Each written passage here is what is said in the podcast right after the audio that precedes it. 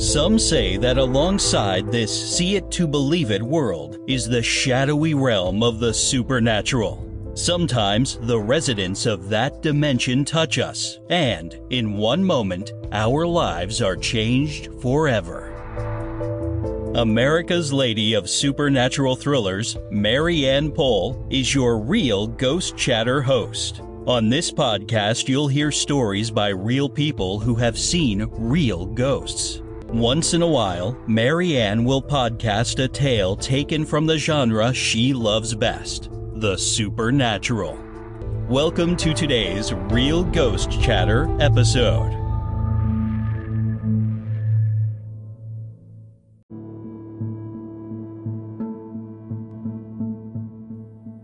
I'm Mary Ann Poll, America's Lady of Supernatural Thrillers and a charter member of a wonderful group of writers known as Author Masterminds. I am also your host of Ghost Chatter. I'm deviating from interviews today and sharing a short story.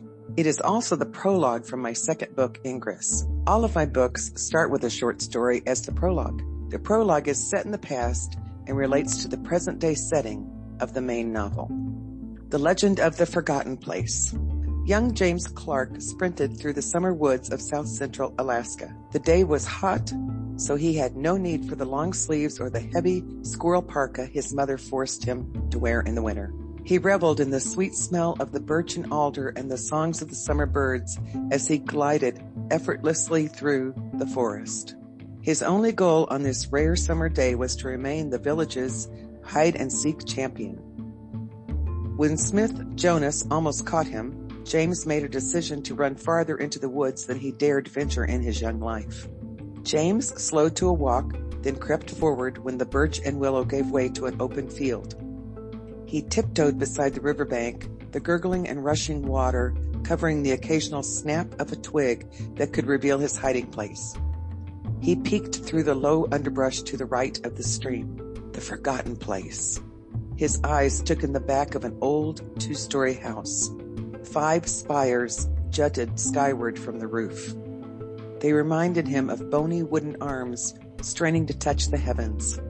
He could almost hear the creaks and groans as they toiled to be free of the bondage of the roof. It was forbidden to come here or speak of this place. An excited shiver coursed through his young frame. He tiptoed from the safety of the bushes, eyes focused on the five spires on the mansion's roof. Today I will be a man. Men aren't cowards, he whispered. He scampered to a narrow footpath between the old house and a decaying lean-to. The air turned midwinter cold. His breath came out in short bursts of fog. He shivered. I'll never argue with my mama about wearing that heavy squirrel parka again, he thought. He wheeled around when a deafening bang made the earth vibrate beneath him. A dust cloud framed a rotted board in the pathway behind him. He squared his shoulders and turned back. Today I am a man. He forced his driftwood heavy feet to step onto a hard-packed dirt trail that had been taken over by alders and tall grass. The summer birds did not sing here. The hair on the back of his neck came to attention right before an ear-piercing clap broke the death-like calm. James jogged to the center of the bushes, tripped and landed on his backside, legs sprawled in front of him, hands behind. Between his left and right feet was a human skull. He screamed and pushed backward with both feet. Something stopped him from retreating. He turned and came face to face with the bleached white bones of a ribcage. He felt his dazed inner being fly out of his body.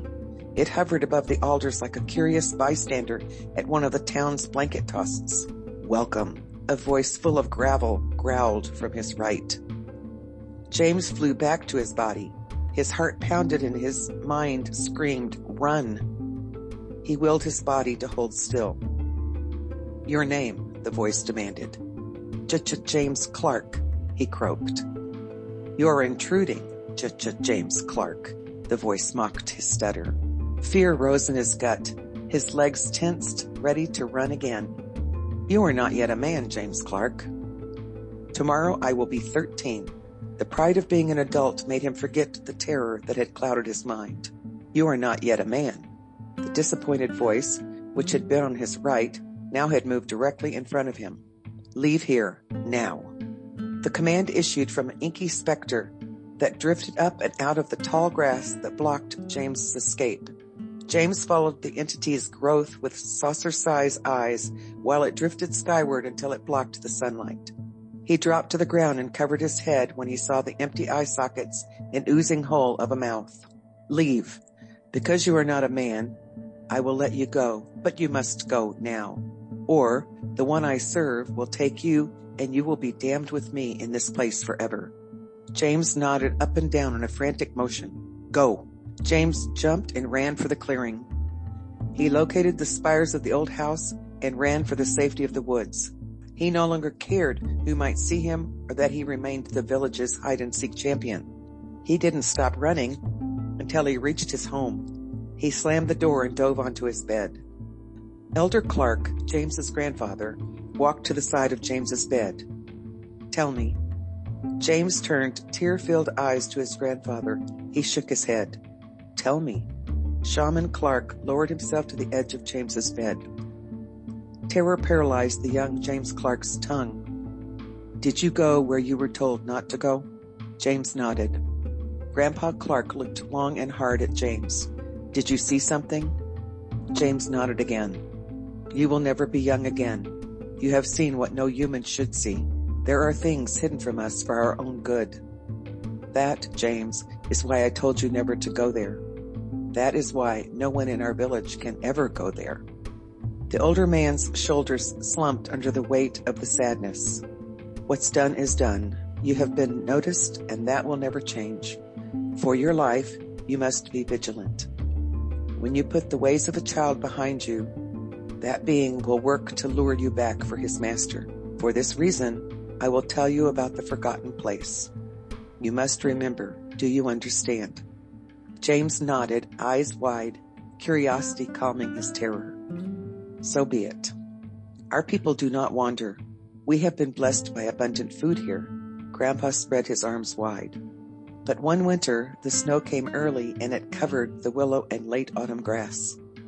The moose went inland in search of food. So did we.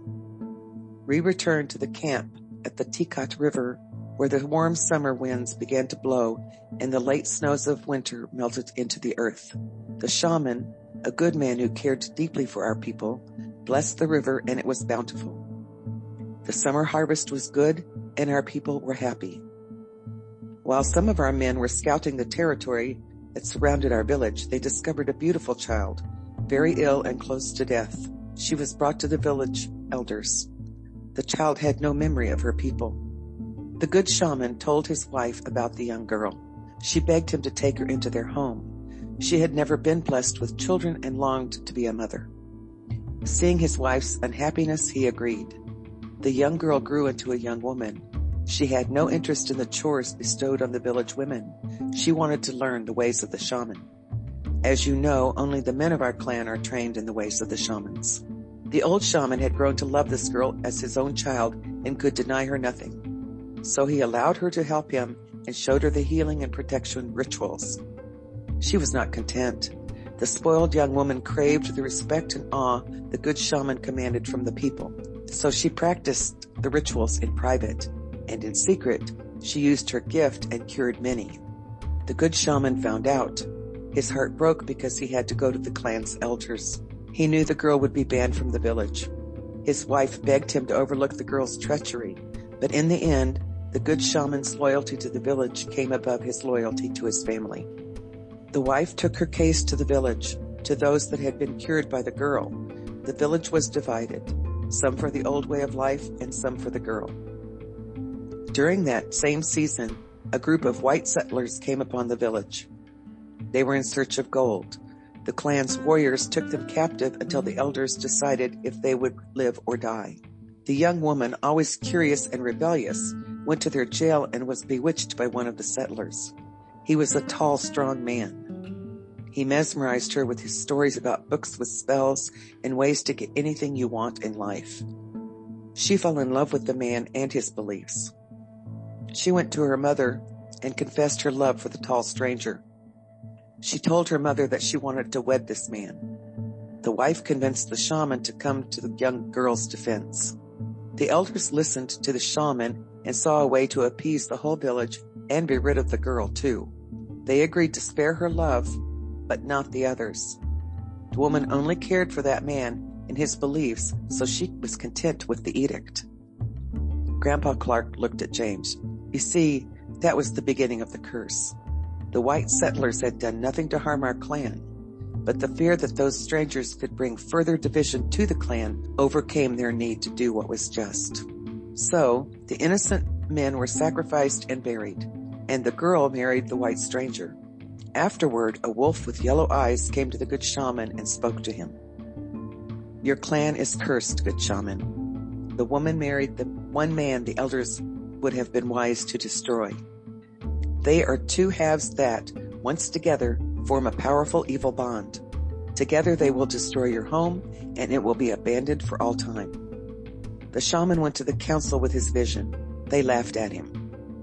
You see, the white man had already begun to trap our clan. He taught them to build wood houses that kept out the cold. They taught him to fish and hunt. He accepted the rituals of our clan. He prospered when he sold dried fish to the inland villages, and as he received payment, he gave half of it to the clan. So it prospered because of him. The elders rebuked the good shaman and did not heed the white wolf's words. Our people felt indebted to the white man for teaching them his way and sharing the bounty he received from other clans. They agreed to build a special home. That is the five pointed house you saw there. In return, he promised to teach them how to talk to the spirits so they could forever prosper. The village believed him and turned away from the good shaman. The white man became the spiritual leader and counsel to the elders. So when he demanded the villagers allow white men to come in safety to the village, the elders agreed. He told them to build a structure to make the fish ready for those settlers. He convinced them to build a store and hotel too. They built each structure as directed. The next summer, our people sold and bartered with all who came into the town. The clan became rich.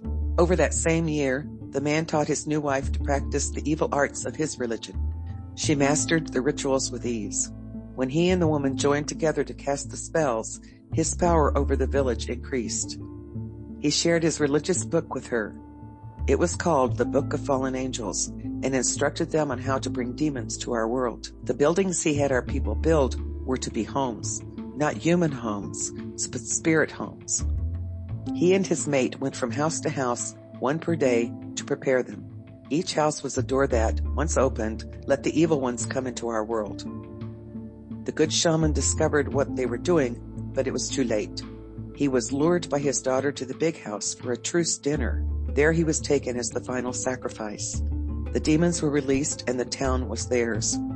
On that day, they murdered all who were in the village. Some of our men had been hunting for moose and returned to find all of their loved ones dead, decaying and stinking. They ran for their lives. Grandpa, why can't you get rid of those demons? Aren't you the strongest shaman in our clan? I am, but I am no match for those demons. The great and good spirit is the only one who can destroy them, and he did not come to do that. Not yet. I do not know why. Until he does, we must not step foot in that cursed place. It is theirs. James Clark guarded the story of the forgotten place in his heart. He followed his grandfather and became a strong and respected shaman of the clan. One summer day, he left the village in search of the healing plants. It is said that on that day, he ventured too far into the woods and lost his way and that the forgotten place called to him, and he answered. The clan knew that if they uttered his name, it would call him out of the forgotten place to take the man or woman to her doom. No one spoke of him again. If you enjoyed this podcast, I encourage you to share it with others you think would also be interested.